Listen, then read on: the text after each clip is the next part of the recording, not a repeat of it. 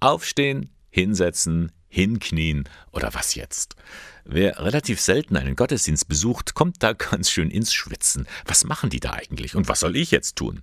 Irgendwie scheinen die Katholiken oder Protestanten da ihre eigenen Riten abzuspulen. Da kenne ich mich nicht aus, dann eben ohne mich. Tja, in vielen Gemeinden möchte man aber diesem Gefühl entgegenwirken. Sie möchten vermitteln, jeder Mensch ist willkommen. Aber wie könnte so eine Willkommenskultur aussehen? Dazu hat sich in der vergangenen Woche eine Gruppe von Ehren- und Hauptamtlichen im Bistum Eichstätt getroffen, und zwar im mittelfränkischen Schwabach. St. Sebald in Schwabach deswegen, weil hier eine besondere Willkommenskultur praktiziert wird, erzählt Pfarrgemeinderatsvorsitzende Silke Bienert. Und zwar nicht in einzelnen Dingen, dass man das irgendwie in einzelnen Punkten abarbeitet, sondern wirklich einen Kulturwandel versucht zu vollziehen. Also das ist, ähm, uns ist ganz wichtig, dass ein, eine Art Perspektivwechsel stattfindet, dass wir weg von dem gehen, was wir, die wir alle schon da sind, brauchen und uns wünschen, dass wir wirklich überlegen, was ist für die Menschen wichtig, die wir ansprechen wollen, die nicht jeden Sonntag eh schon in die Kirche gehen. Dazu gibt es ein eigenes Welcome-Team. Bernhard Birnbach gehört dazu. Wir sind äh, ein fünfköpfiges Team. Wir stehen vor den Kirchentüren und äh, begrüßen Leute. Und ganz wichtig auch, dass wir danach mit Menschen ins Gespräch kommen. Und ich glaube, das ist der, der Dreh- und Angelpunkt. Einfach Menschen möchten angesprochen werden.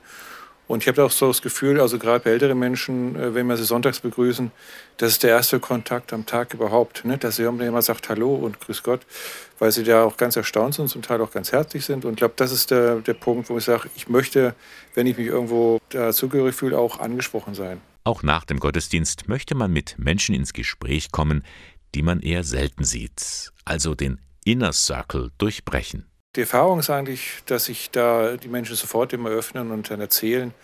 Und für uns ist auch interessant, wo die Menschen immer herkommen auch, ne? und äh, was für Anlass ist und was für Sorgen und Nöte auch bringen. Manche erzählen mir dann gleich von der pflegenden Mutter, die sie noch zu besuchen haben und, und, und. Also wo ich sage, sehr viel Private schon, wo ich sage, würde ich sonst einem Fremden ja gar nicht erzählen, aber da merke ich einfach, die fühlen sich da angekommen.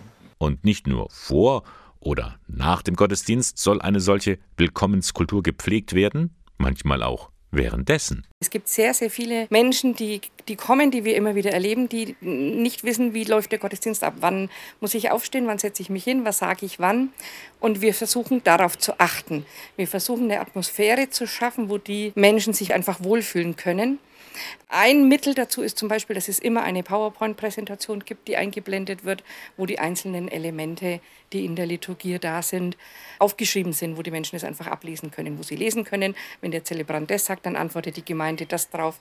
Zum Beispiel die Liedtexte sind da eingeblendet, dass man ganz einfach immer im Gottesdienst weiß, was gerade los ist. Überhaupt ein offenes Auge haben. Ist da jemand, der sich unsicher fühlt und dann auf ihn oder sie zugehen? Wir versuchen das immer wieder. Ich finde, dass unser Welcome-Team das ganz wunderbar macht und auch immer wieder einlädt und mitunter auch mit zum Platz begleitet, wenn jemand unsicher ist oder einfach sagt, sie können sich ihren Platz frei auswählen.